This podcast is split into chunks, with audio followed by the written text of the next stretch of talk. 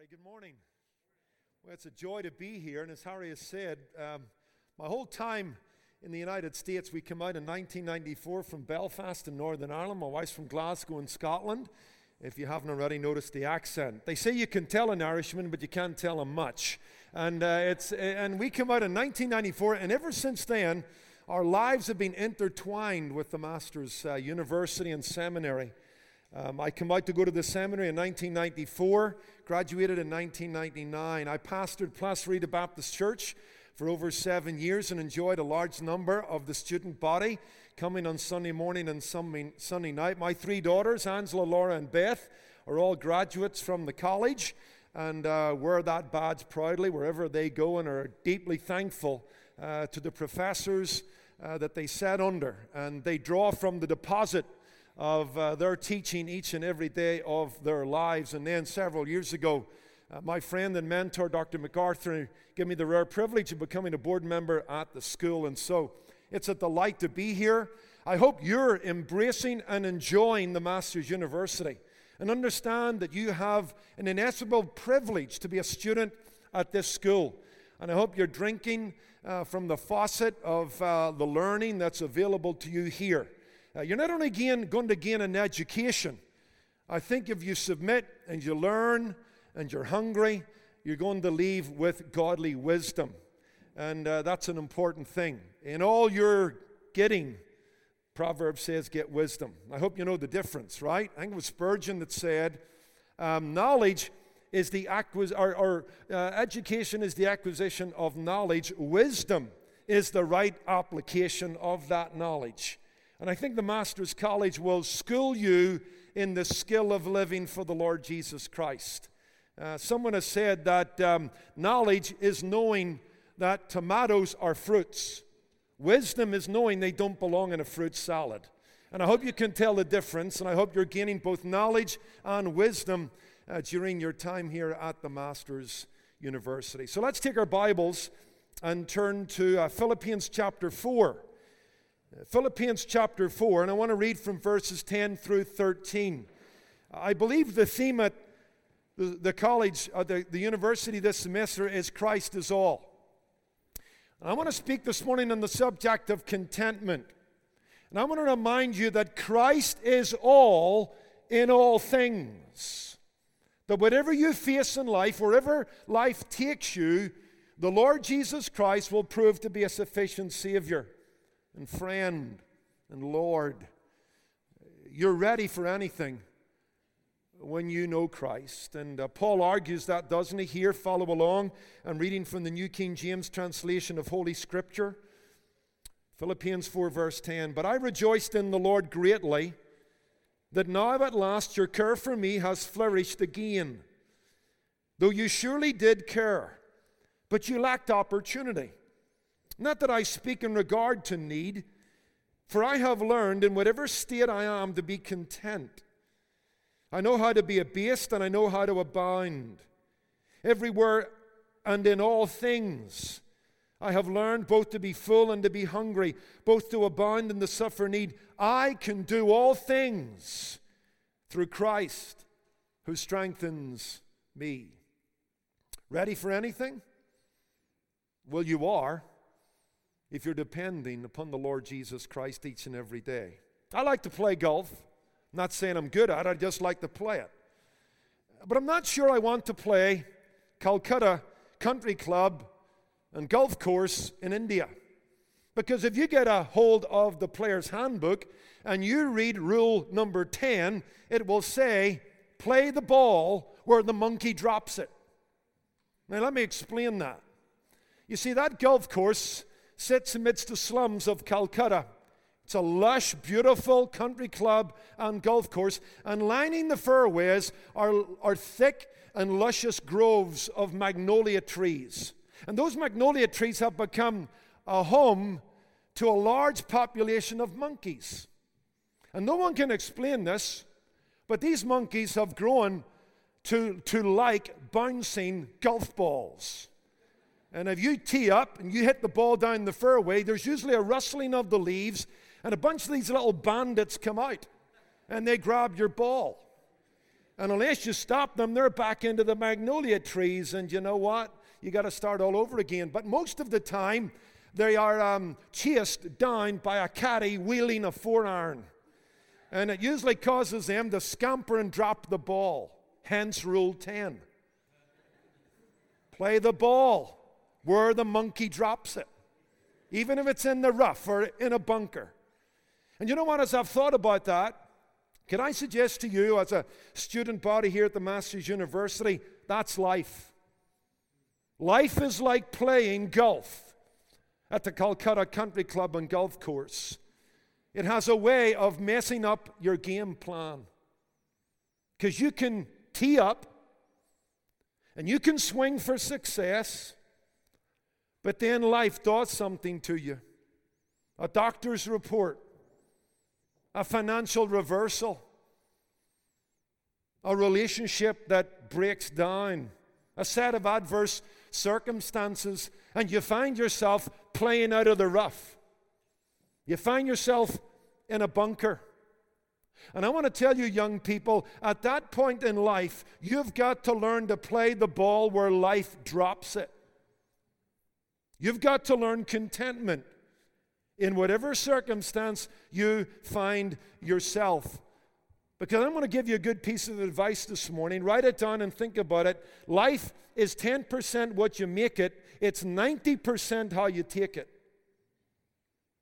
As I look at those in life who have succeeded in sports, in ministry, in business, I find that it's more to do with attitude than aptitude. And so I want to remind you this morning of the need, in the words of Thomas Watson, the great Puritan, you need to develop the art of divine contentment. You need to learn to play the ball wherever life drops it. Make the best of it. And I want to tell you, in Christ, you're ready for anything. That's the argument that Paul makes here in Philippians chapter four and verses ten through thirteen. Paul defines contentment as an ability to overcome under the circumstances by means of the sufficient strength of the indwelling Christ. Contentment is not uh, pretending that things are better than they are. Contentment is not not desiring a better day.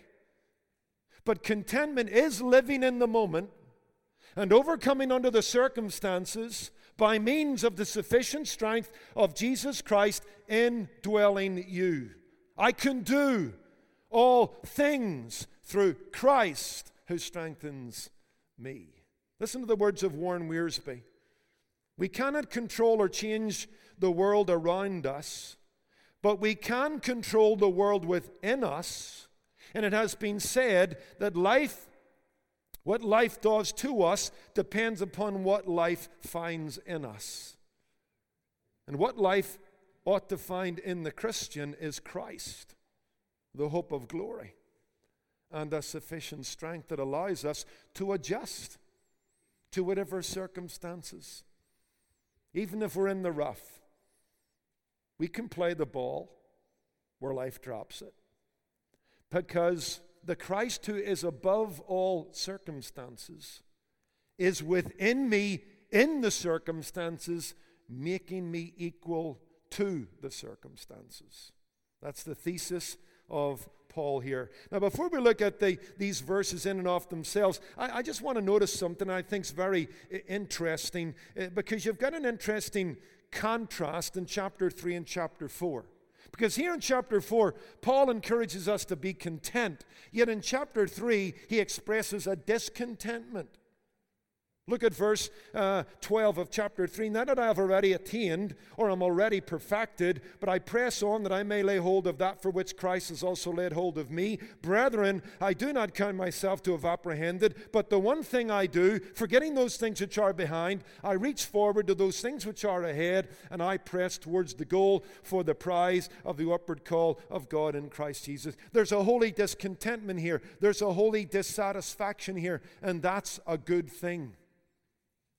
In fact, if you read, and I recommend you read The Art of Divine Contentment by Thomas Watson, in it he says that we should be um, discontent about three things.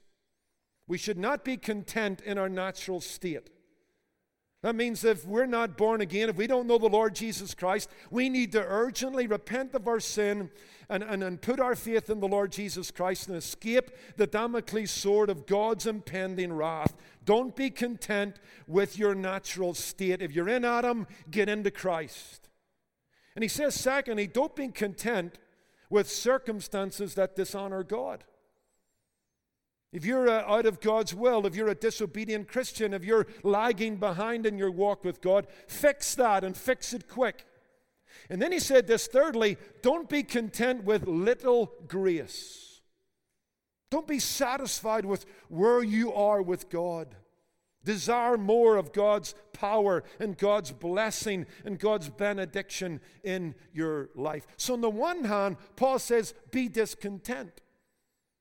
You know, draw a line under your prayer life. Draw a line under your study of God's Word. Draw a line under your service for Christ. Draw a line under your evangelism for the kingdom of God and say, okay, so far so good, but I'm going to do more. But then in chapter four, he says, be content. Be discontent, be content. Here's the difference. I just think it's worth thinking out. Never be happy with who you are, but always be happy with where you are. Be content with where you are. Don't be content with who you are. You can't change the circumstances, but you can change and grow within the circumstances. So let's come and look at the text. And remind yourself here, Paul didn't write this from an armchair. He didn't write this from the belly of an air-conditioned seminary library. He wrote this from a prison cell. He was under house arrest. Read his story in Acts twenty-eight. It's A D sixty to sixty-two. It's his first imprisonment. He's writing to a church that he loved uh, and uh, to bring them up to date with what's going on in his life and to thank them for the gift that they had sent to minister to his need by the hand of Epaphroditus. And so he writes to bring them up to date to where, where he's at and to thank them for their continued care. And you pick up the theme here in verse ten. Three things: his celebration, his contentment, and thirdly, his confidence. Let's look at verse ten. But I rejoiced in the Lord greatly that now at last your care for me has flourished again, though you surely did care, but you lacked opportunity. That's his celebration. He's rejoicing and celebrating God's goodness to him by the hand of the Philippians. His cup was full of joy, and they had a hand in filling it. In fact, there are several purposes to this letter, and one of them is to give thanks to the church at Philippi. It's a receipt of thanks. You go back to chapter one and verse three, we read, I thank my God upon every remembrance of you. When you get to chapter four, in this last section, he finishes by thanking them for the care they have shown once again. In fact, in the middle, chapter two, he'll talk about his gratefulness for Epaphroditus coming quite a distance, around eight hundred miles, to bring to him a gift from the heart and from the hand of the church at Philippi. So he's celebrating that. And he celebrates their real care, Their, their, their, their redemptive care, and their repeated care. I'm not going to get into all of that because I want to serve other purposes this morning. But he's thankful for the fact that they loved him deeply. This was real care. This was more than the milk of human kindness. This was indeed prompted by the gospel. Their sharing in the enterprise of world evangelism with him, and it was repeated. That's the word I really want to hone down on. It was real, and it was redemptive, but it was repeated. He notice, notice what he says. Now at last your care for me has flourished again. If you scroll down to verse sixteen, he acknowledges a former time when he was in Thessalonica, how they sent aid once and again for my necessities. This was a church that deeply loved the Apostle Paul and was deeply invested in his ministry. And for whatever reason, they hadn't been able to meet his need. All kinds of speculation about that. Maybe they didn't have the funds at the time. If you read Second Corinthians eight, verse two, they were a poor church in Macedonia. Maybe, maybe they didn't have the ability that they now have. Could it be that uh, Paul was inaccessible for a period of time and they couldn't get to him? Maybe no one was available to take the gift and undertake the arduous journey. Uh, we don't know, but all of a sudden, uh, their love for him, their care for him has flourished again. Look at that verb, flourished. It's a wonderful little word. And if you like flowers and horticulture and agriculture, then this is your word, because it means, uh, it, it pictures trees that are putting forth fresh sprouts. It speaks of flowers that are blooming in spring. And in some sense, if you were to paint the word picture, Paul is saying that, that you brought a little bit of spring to my winter. It's beautiful. You've refreshed me. You've cared for me again. Uh, you've brightened my day. You've gladdened my heart. I, I'm just so thankful for, for you guys, for your real care, your redemptive care, and your repeated care. You've come through again. Uh, so thankful. And what, we, what are we to do with that? We could do several things. One thing I want to do with it is just to remind us, if we're building a case against discontentment and a case for contentment, I would argue, would, would you not with me, that um, cultivating a spirit of gratitude goes a long way to producing contentment. Cultivating a spirit of gratitude goes a long way to producing contentment. I hope you don't take life for granted. I hope you take life with gratitude. That you know that you're doing better than you deserve. And if you've got eyes to see, every day is speckled with God's goodness and mercy. There's always something to give thanks for. And I would encourage you to um, cultivate a spirit of gratitude. Paul will say to them back in chapter two in verse fourteen, do all things without complaining and murmuring. Someone has said that uh, over six days God created the earth, and the seventh he rested, and on the eighth he started taking complaints.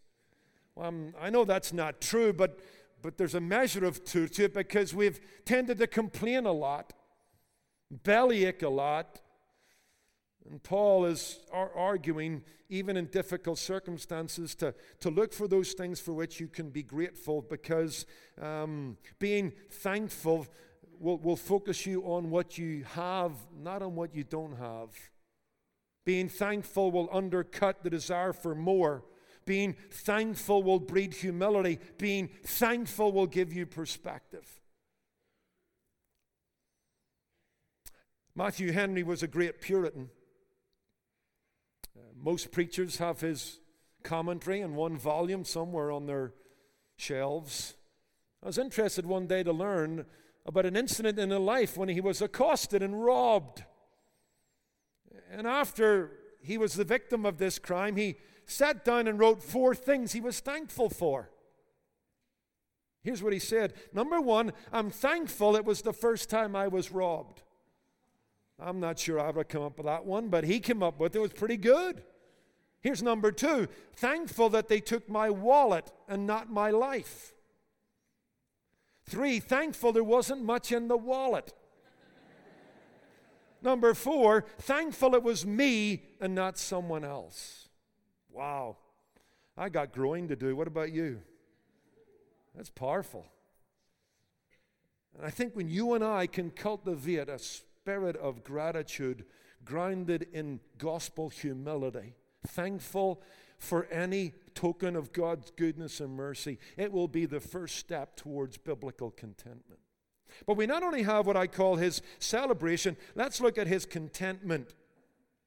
Because here's what's interesting. Almost in the same breath, having thanked them for what they give, acknowledging that they have met his need once more, they have brought spring to his winter. Paul, on the one hand, having complimented them, kind of almost takes the compliment back, because he says in verse eleven, not that I speak in regard to need. Now, he's certainly not poo-pooing their kindness.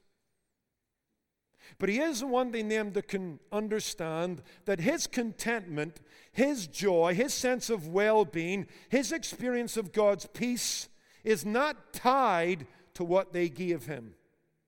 He, he's thankful for it, grateful for it, but he wants them to know if Epaphroditus had never came, if, if the gift had never been delivered, he would still be the same man with a smile on his face and a joy in his heart and a spring in his step. Because he's kind of using this repeated kindness of theirs to, to bring them to see that he's doing well, thankful for their gift, but he wants them to know that in Christ he's ready for anything.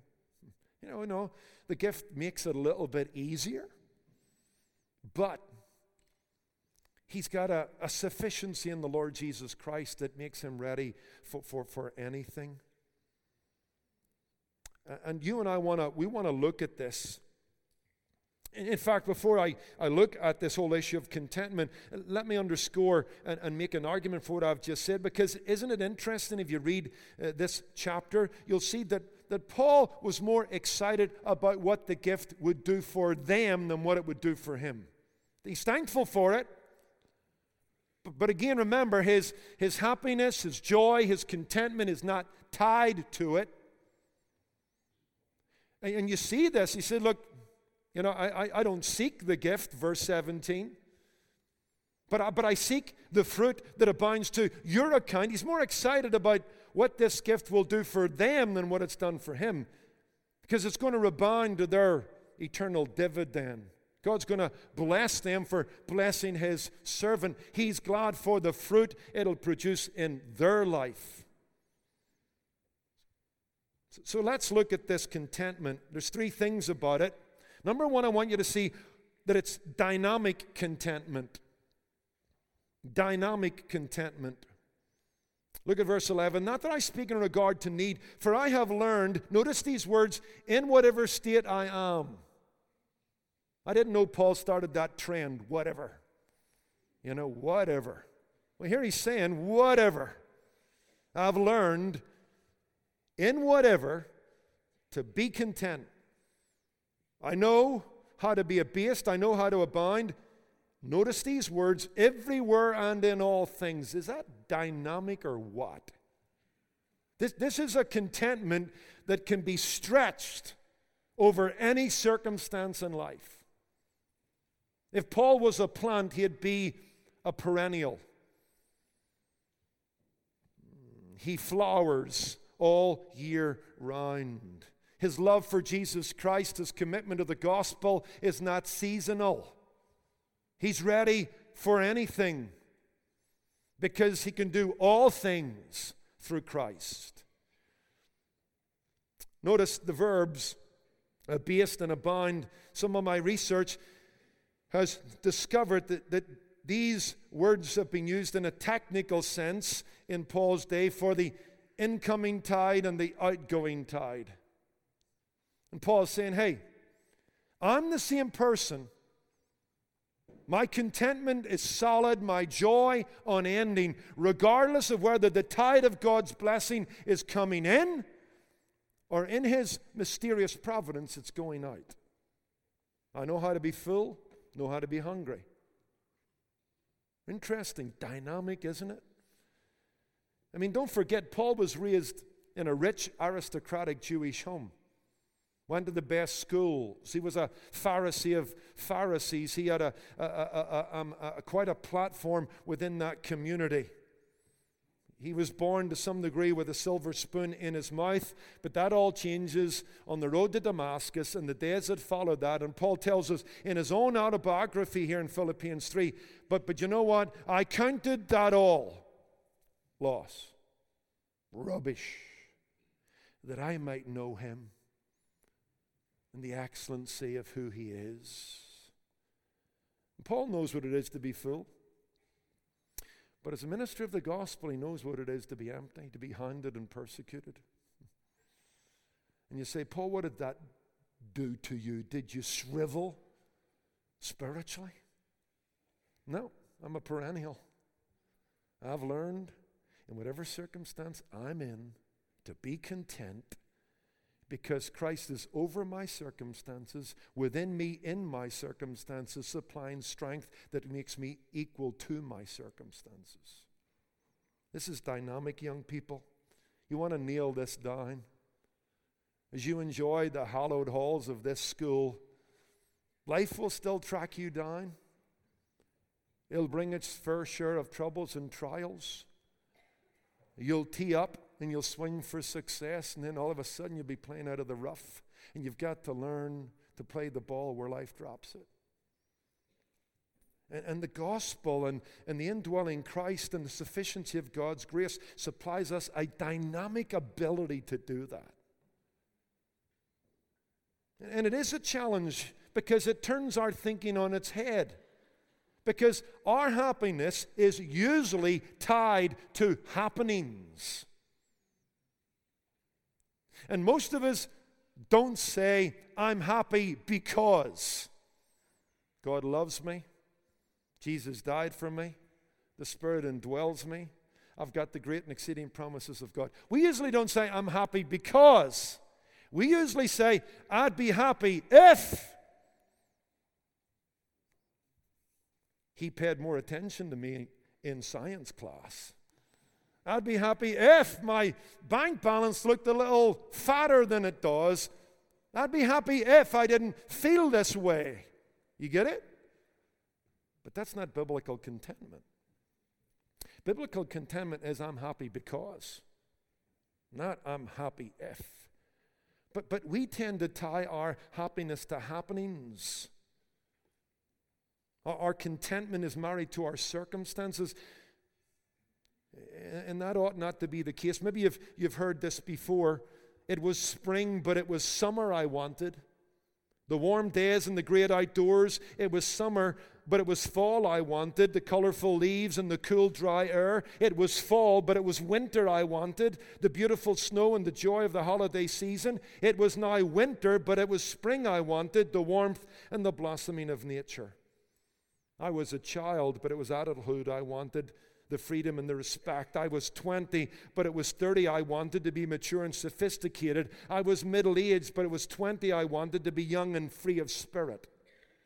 I was retired, but it was middle age that I wanted, the presence of mind without limitations. My life was over, but I never got what I wanted. That's the challenge of Paul. In Christ, we've always got what we need to satisfy our deepest concerns. And that's why we can always be content. This is dynamic. Secondly, it's developing. It's a dynamic contentment, and it's a developing contentment. Look at verses eleven and twelve again with me. Circle the words learned. There are two different Greek words. The first word in verse eleven speaks of just the acquisition of knowledge. He says, I have learned in whatever state I am to be content. But in verse twelve, he says, I have learned both to be full and to be hungry, both to abound and suffer need. That's a very interesting word. It, it was a word out of the mystery religions of the East. I kind of imagine um, one of the National Treasure movies or uh, Indiana Jones series. Remember, they get down into one of these labyrinths or into some kind of room, and they've got to work out the clues, and then they go from one room to the next room. Because you see, back then in some of these secret societies and these mystery religions, this is the word here, you went from one degree of learning to another. You're in a certain part, then you graduated to another higher level of learning, and on and on it went. And that, interestingly, is the word that Paul uses. And he's trying to teach us, I think, that contentment doesn't come easily, doesn't come instantaneously. It's not the fruit of a certain temperament. It's not even a spiritual gift from the Holy Spirit. What it is, is you and I submitting to whatever circumstances in His providence God puts us through, and in that classroom we learn whatever lesson God's going to teach us. Let me tell you two things about contentment we've already picked up. Contentment is internal, not external. And contentment is learned, it's not acquired. That's why I've said to my congregation that there's nothing more gross in God's kingdom than a whiny old Christian. Because by now they should have learned contentment. Because contentment grows as we grow. We learn it as we experience life in all its different classrooms, in all its different experiences. And you know what? If you want to learn contentment, you need to submit to the providence of God wherever He has you, whatever you're facing, no matter how bitter the, sw- the pill, swallow it, because there's medicine in it. Because God's going to teach you something about yourself that you never knew. Maybe how worldly you are, how independent you are. God's going to teach you something about Himself, how glorious and sufficient and marvelous He is, and how much He has loved you in His Son. And you're going to see something more of the promises of God's Word. God's going to teach you something about life and the material world, and how fleeting life is, and how dissatisfying things really are. You're going to learn a lot, and you need to learn those things. Remember what David says? That, you know what, I, I went astray until I was afflicted, and then I learned your statutes. Psalm one nineteen, verse seventy-one. You know, I came across something written by a friend of mine called Ray Pritchard. And Ray, in, in, in his book, Man of Honor, talks about a broadcast some years ago by Jim Warren on Primetime America, which was a broadcast on the Moody Broadcasting Network out of Chicago. And in it, Jim said this: when hard times come, be a student, not a victim. And Ray Pritchard said that hit me like a, you know, a truck.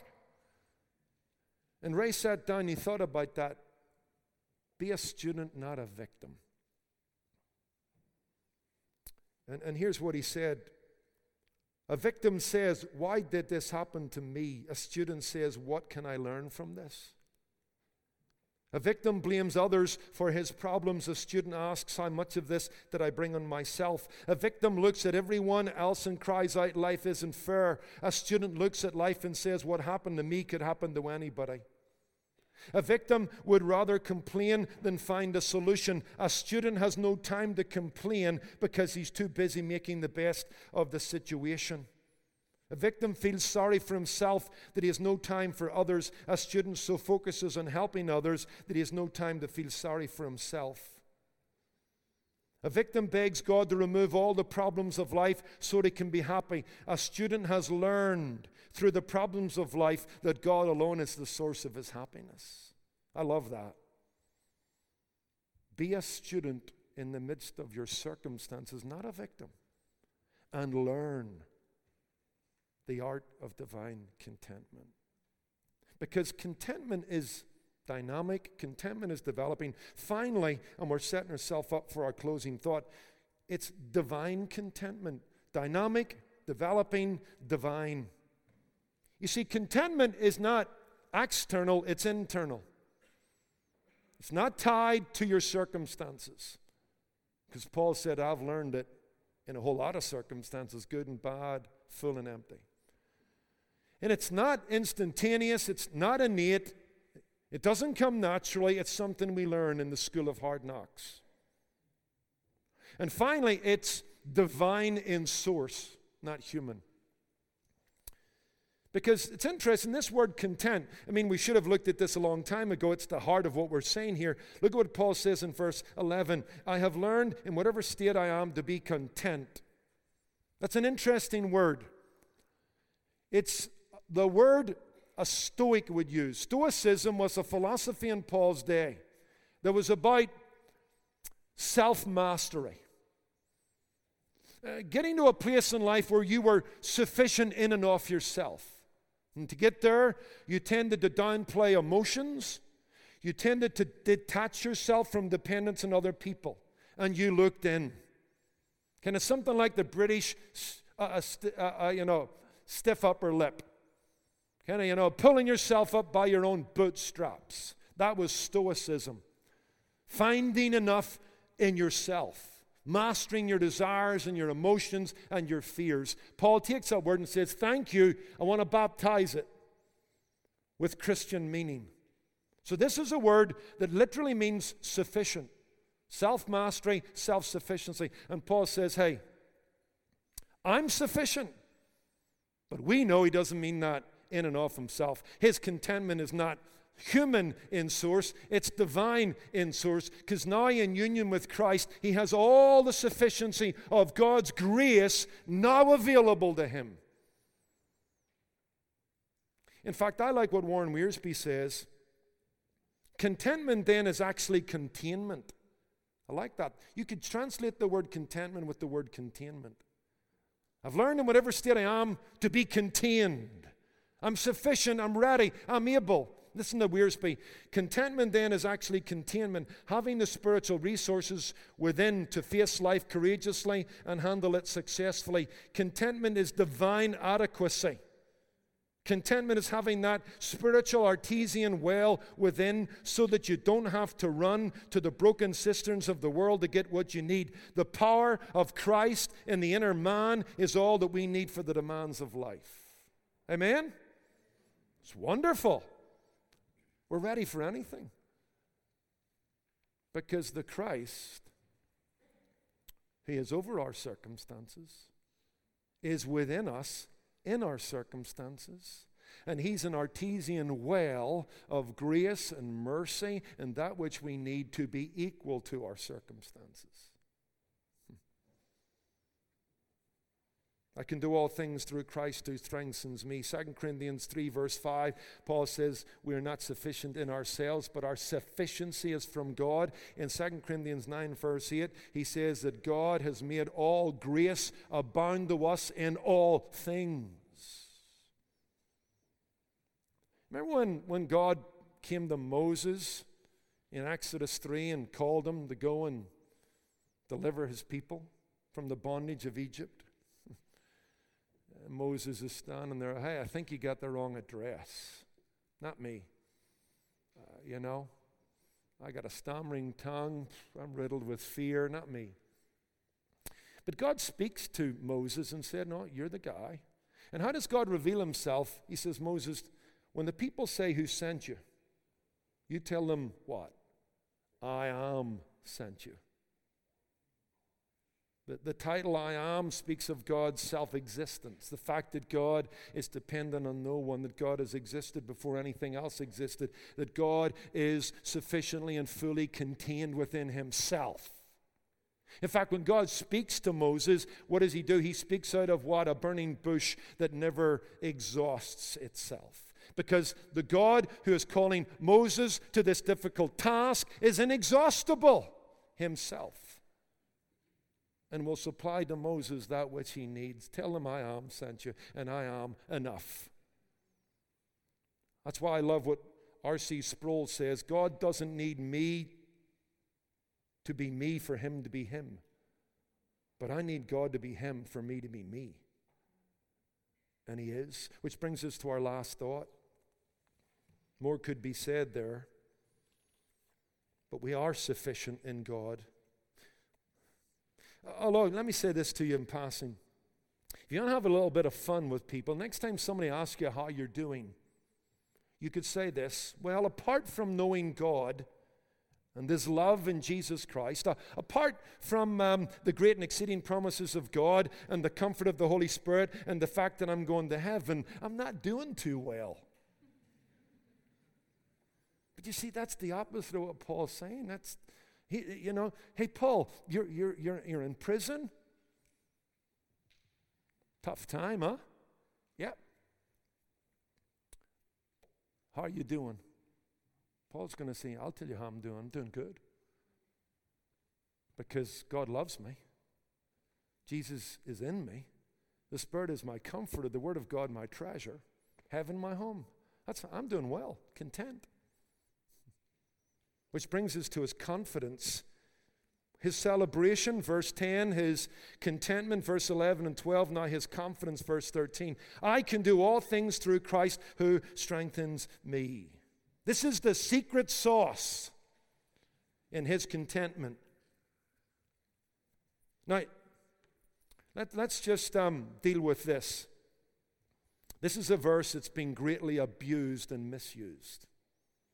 You know, you'll see it on the T-shirts of athletes. You know, I can do all things through Christ, you know. So I'm going to win in bench press, you know, whatever. Or, you know, I've, I've, you know, I almost heard guys that would come up to the first tee, and, you know, like me, they stink at golf, but they go, hey, you know, I'm going to I'm going to head around to sixty-nine today because I can do all things through Christ who strengthens me. No, you can't. You're still going to stink. That's not what this verse is about. Notice all things in verse thirteen. I can do all things. Circle it. Don't be, don't be afraid to mark your Bible. Circle it and draw, draw a line up to the preceding verse. In verse twelve, circle it, all things. It's the everywhere and all things of verse twelve that Christ will strengthen you for in verse thirteen. Not that you can defy gravity. Play the best round of golf in your life, bench press, whatever. No, this is strength to live out the will of God in harrowing circumstances for His glory. This would be to the persecuted saint a promise to survive persecution and the flames of a martyr's death. That's the all things. The all things of thirteen is the all things of twelve. Not the all things of what you want, but the all things that God puts you through.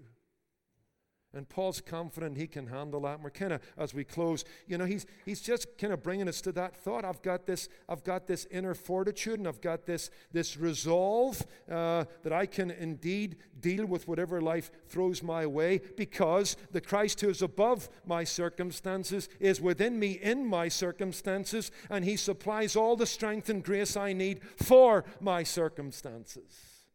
I hope you've got that confidence. I hope we graduate in the next few years classes of young people who are ready for anything. They're not going to let life beat them down.